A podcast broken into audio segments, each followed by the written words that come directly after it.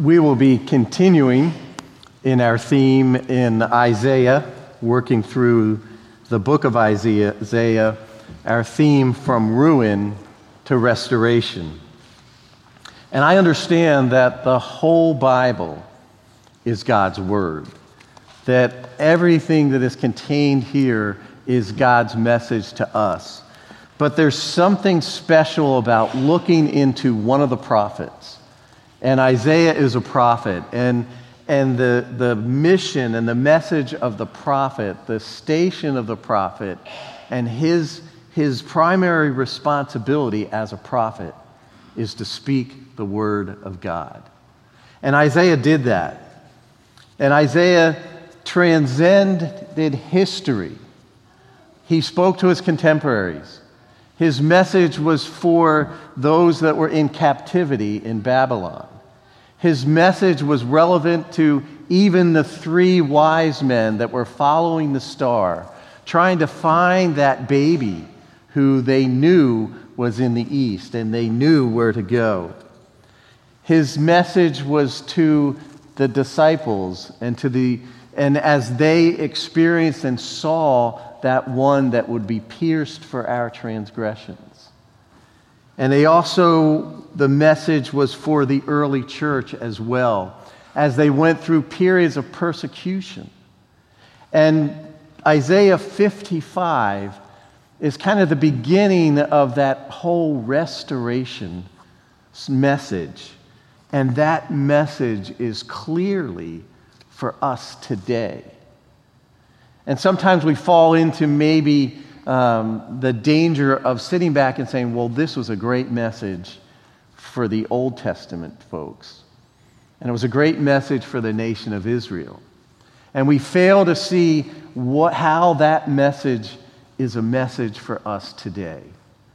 And Isaiah's prophecy, Isaiah's message, is as much a message to us as it has been a message throughout all time, because the message of the prophet is tested by the fulfillment and the accuracy of what he says is going to happen.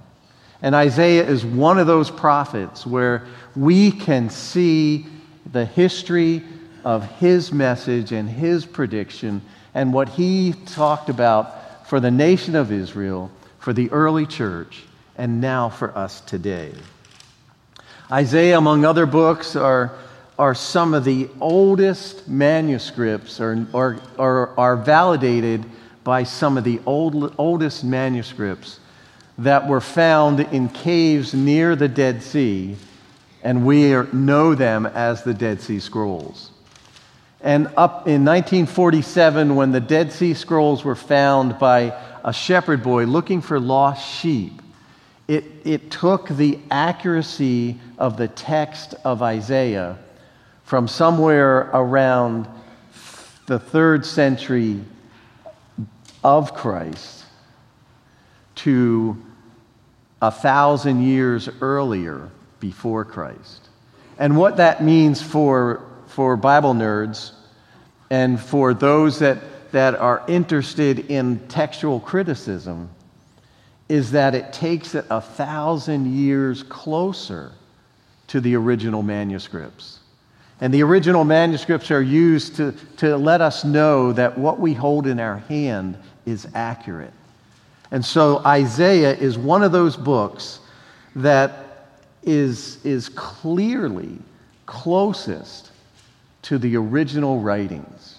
And so I can say with some clear confidence that what we are reading today from Isaiah 55, verses 1 through 12, on pages 731 and 732 in your pew Bible, that this is with clear confidence the word of the Lord for us today. Follow along as I read. Come everyone who thirsts, come to the waters, and he who has no money, come buy and eat. Come buy wine and milk without money and without price. Why do you spend your money for that which is not bread, and your labor for that which does not satisfy. Listen diligently to me and eat what is good, and delight yourselves in rich food. Incline your ear and come to me. Hear that your soul may live. And I will make you an everlasting covenant, my steadfast, sure love for David. Behold, I made him a witness to the peoples, a leader and commander for the peoples. Behold, you shall call a nation that you do not know, and a nation that did not know you shall run to you, because of the Lord your God, the Holy One of Israel, for he has glorified you. Seek the Lord while he may be found. Call upon him while he is near. Let the wicked forsake his way, and the unrighteous man his thoughts. Let him return to the Lord, that he may have compassion on him, and to our God, for he will abundantly pardon. For my thoughts are not your thoughts, neither are your ways my ways, declares the Lord. For as the heavens are higher than the earth, so are my ways higher than your ways, and my thoughts than your thoughts.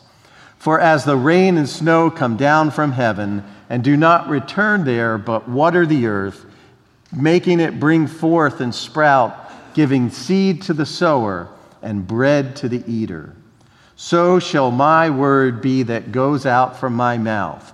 It shall not return to me empty, but it shall accomplish that which I purpose, and shall succeed in the thing for which I sent it. For you shall go out in joy, and be led forth in peace.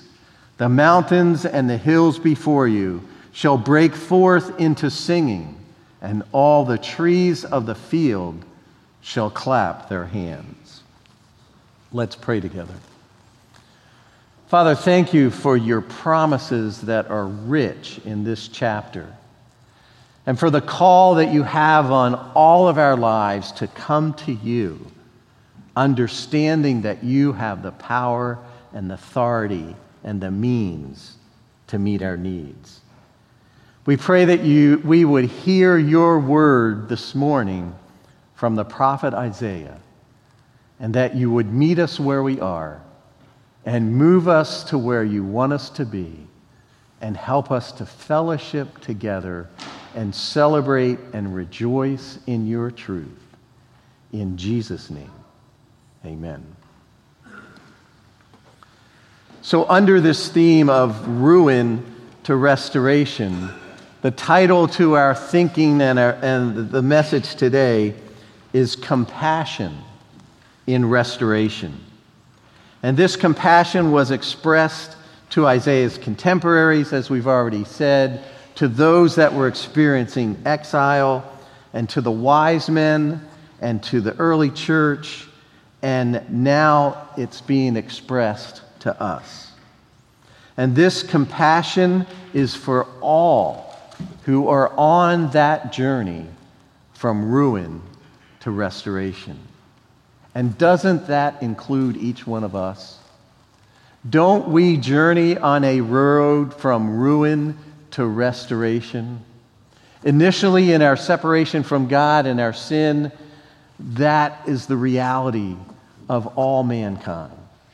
But even when we enter into that relationship with God and we are working hard at following him, we experience those times of ruin, and we need to be restored. And God's compassion is at the center and at the heart of that restoration. And this compassion is demonstrated by God through his open arms. First, his open arms to be satisfied in verses 1-3. He says, "Come, everyone who thirsts, come to the waters. Come, buy and eat with no money. Come, buy milk and wine without money or without price. Drink, eat, and be satisfied." Is it any clearer that God is opening his arms to us and saying to us, come. He's not saying fix it before you come. He's not saying get your act together and then come. He is with open arms reaching out and saying, everyone who thirsts, everyone who thirsts, come. The clear message is his open arms to come and be satisfied. In verse 2, he challenges us. And in my paraphrase, the question is, why do you spend money on things that do not satisfy when I can meet all your needs? It's a good question. Why do we spend time and energy and money on things that don't really satisfy when everything that we need and everything that we can have to be satisfied in soul and body and spirit is wrapped up in our relationship with God? Why do we spend so much time and energy and money on those things that do not satisfy? Is it pride? Is it lack of focus? Is it lack of trust? Or is it just pure ignorance? God calls us with his open arms to come and be satisfied. In verses 3b through 5, he calls with open arms for us to enter in to a covenant with him. God's open arms are an invitation, like the covenant made with David that made him a witness to the people, a leader and a commander. David came from ruin to restoration by the power of the Lord our God, the Holy One of Israel, who glorified him, and that same power and authority and covenant relationship is completely available to us. Covenant is the heart of our relationship with God. And that covenant in many different periods of time, but the core of that covenant is that God says, he will be our God, and we will be his people. We call ourselves covenant partners here because of that. Our purpose is to know and understand that we are in a relationship of covenant with God and with each other, and focused on the heart that God is our God, and we are his people. We are a part of the evangelical covenant order of Presbyterians. That is by design. Covenant is our DNA. It is at the core of our reformational roots. The covenant of God that declares God to be God and us to be his people is at the heart of everything that we are and everything that we do and everything that we want to do. In verses 6 and 7, he has open arms for forgiveness and renewal. His open arms for forgiveness call us to repentance. And when we come to him with broken, repentant hearts, he welcomes us with his loving compassion and his abundant pardon. Repentance, forgiveness, and renewal are all integral parts of our walk and our relationship with God. You've probably heard me talk about an intentional, intimate, and obedient relationship with Jesus Christ. Outside of a personal relationship with Jesus, there's no forgiveness and no renewal. Jesus, through the power and authority of his death and resurrection, broke the power of sin and death, and calls us through his Holy Spirit to come to him for renewal and regeneration. It's all about what Jesus has done, not what we can do ourselves. I don't know if you were here when Pastor Bob had us repeat several times, I think it was an Easter Sunday, when he said, "Now is the time." And we said, "Today is the day." God says to us through Isaiah, "Seek the Lord while he may be found. Call upon him when he is near." And I believe that God is nearest to us when we come to terms with our brokenness and open our hearts to his restoration. You can call upon his name today and enter in to that relationship with him. I will never forget the day that I knew that God was calling me. And he was tugging at my heart, and I responded to his nudge. And at the age of 13, I surrendered all that I knew of myself to all that I knew of God. And we have been walking together on my road from ruin to restoration ever since. And sometimes that road is rocky, and sometimes that road is paved, and most of the time it's all a part of my willingness to trust him, my willingness to follow him, my willingness to be obedient to him. God's open arms also reach out for us to surrender to his sovereignty in verses 8 through 11. God declares his sovereignty and invites us to trust in his control. And just as he replenishes the earth through the snow and the rain, he wants to replenish our lives through every word that comes out of his mouth. And I like where he says that it will accomplish the things for which he purposes. His ways are not our ways. His thoughts are not our thoughts. Because he is in control, and he is our sovereign God. I believe it's easy to stand on the foundation of God's sovereignty when everything is going well.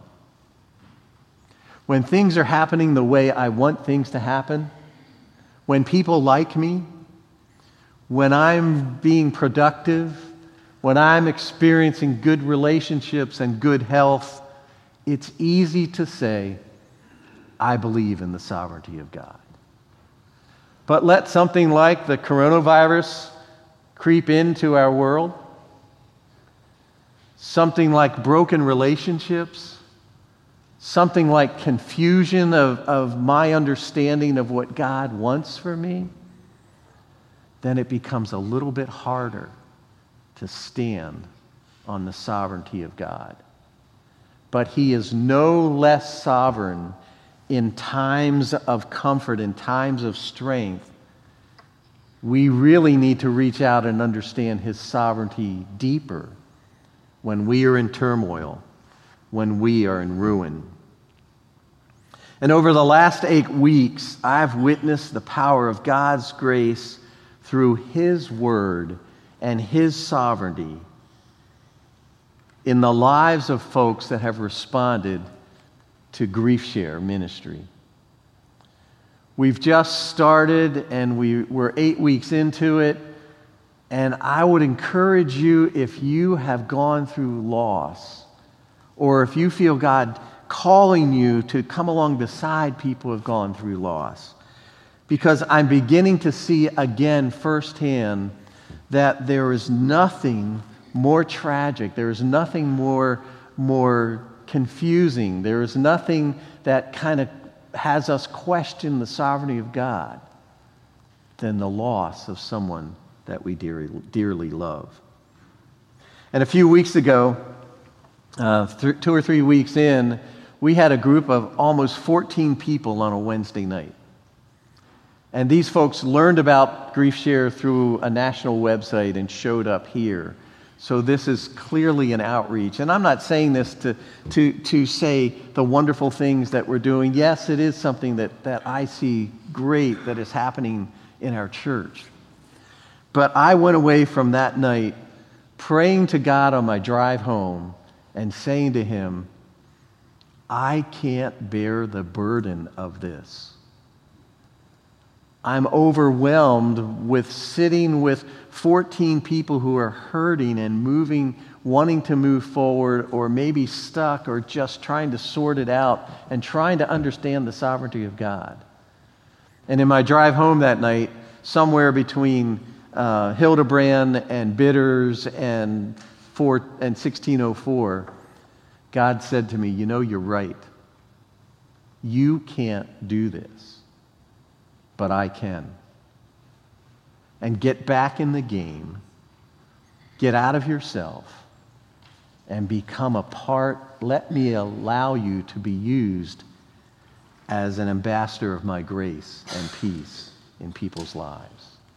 And I have seen over the last 8 weeks in the hearts and lives of folks that have experienced the greatest tragedy and fallen into the deepest, darkest ruin, be encouraged by the sovereignty of God and hearing His word strategically placed in their lives at a point where they desperately need to hear it.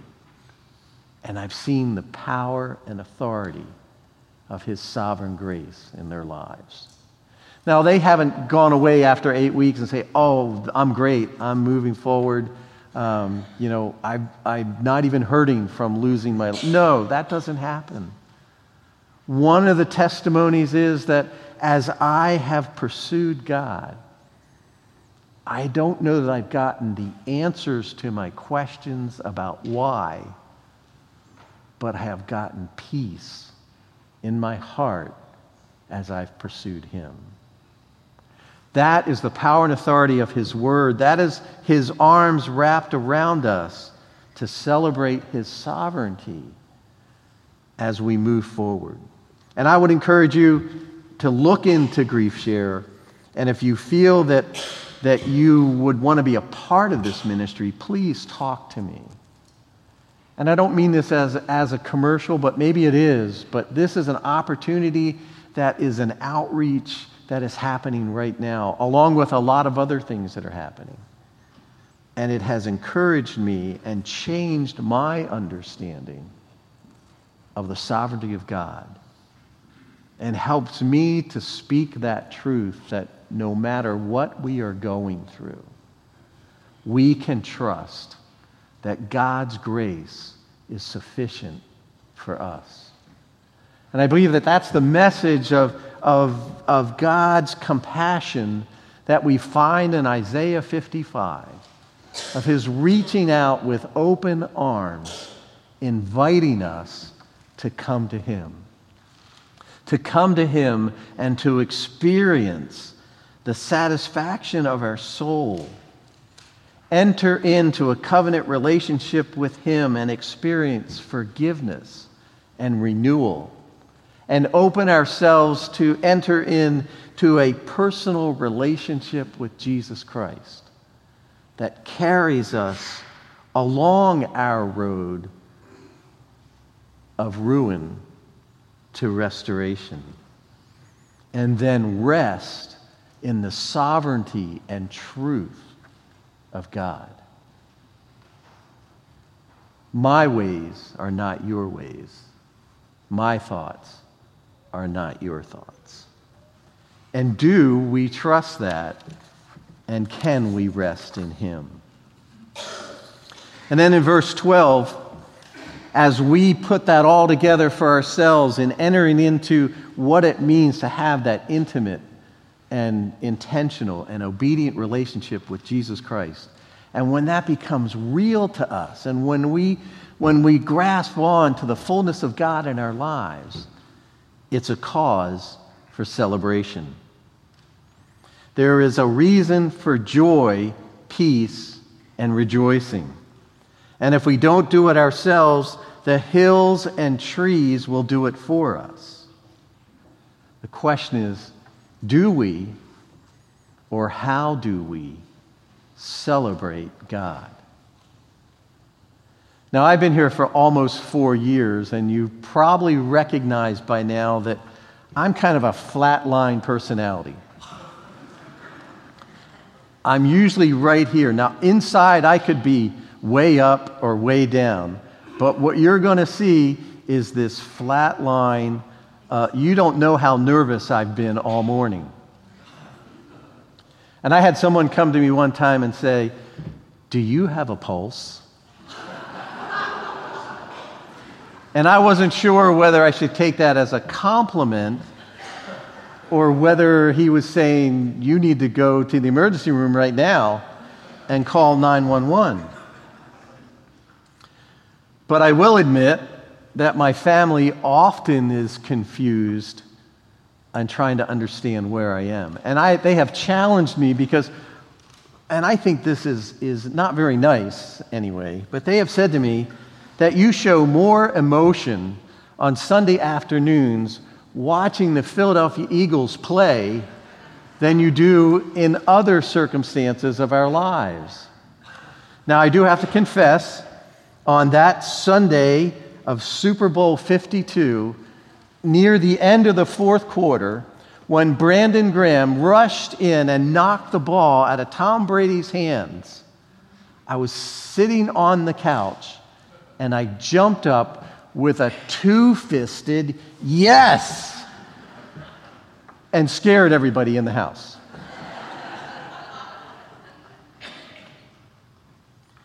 And I am challenged today because why don't I have that same reaction? And why didn't I have that same reaction when I said to you, through the power and authority of his death and resurrection, Jesus broke the power of sin and death and provides us with that power and authority for forgiveness and restoration? Shouldn't that have a more overwhelming two-fisted yes? And when we sing the Gloria Patri, and when we say the Lord's Prayer and say, you know, your kingdom come, and by the power and authority of you, when we talk about the power and authority of God in our lives, do we get excited? I do get excited, but maybe you don't see it. And I think that we all have to kind of understand that we all have different levels of praise and celebration. And we all have different postures of praise. And we can't assume that because someone doesn't have the same posture of praise as we do, that they're not experiencing that celebration in their own lives. And what I would like to propose to us and to me, that we identify our posture of praise. Because it's in that posture of praise, it's in what we do here on a Sunday morning, and we take a look at Isaiah 55 and understand that there is a lot of celebration that we need to be doing. And my posture of praise is normally my hands in my pocket and I'm rocking on my heels. And even if it's a song that I really know. And it was difficult for me, even coming here, to raise my hands for a benediction, because that is not a part of who I've ever been. And I'm being challenged by that. But I know what my posture of praise is. And when I'm experiencing that, it's between God and me. And I can say to you, raise your hands and praise, but if you can't do this, maybe it's this, or maybe it's this, or maybe it's grabbing onto the pew in front of you and putting your head down or putting your head up. Identify your posture of praise is all that I'm trying to say.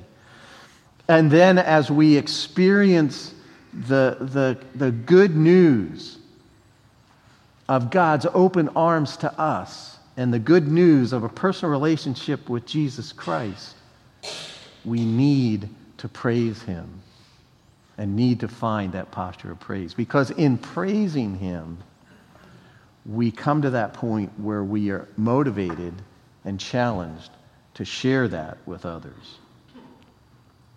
What is your posture of praise? Do you know it? And does God know it? And do you practice it? And does it empower you to share his compassion with others? The road from ruin to restoration is paved with the compassion of the Lord our God, the Holy One of Israel, opening up his arms to us and inviting us to come. Let's pray together. Father, thank you that you reach out your arms to us. Help us to be willing and repentant and understanding that that's the place that we need to be. Help us to fall into your arms, coming to you for all that sustains us, coming to you for repentance and restoration, coming to you for direction in everything that we say and do. Go before us today. Help us to rest in your sovereignty and walk with us every step of our road from ruin to restoration. In Jesus' name, amen.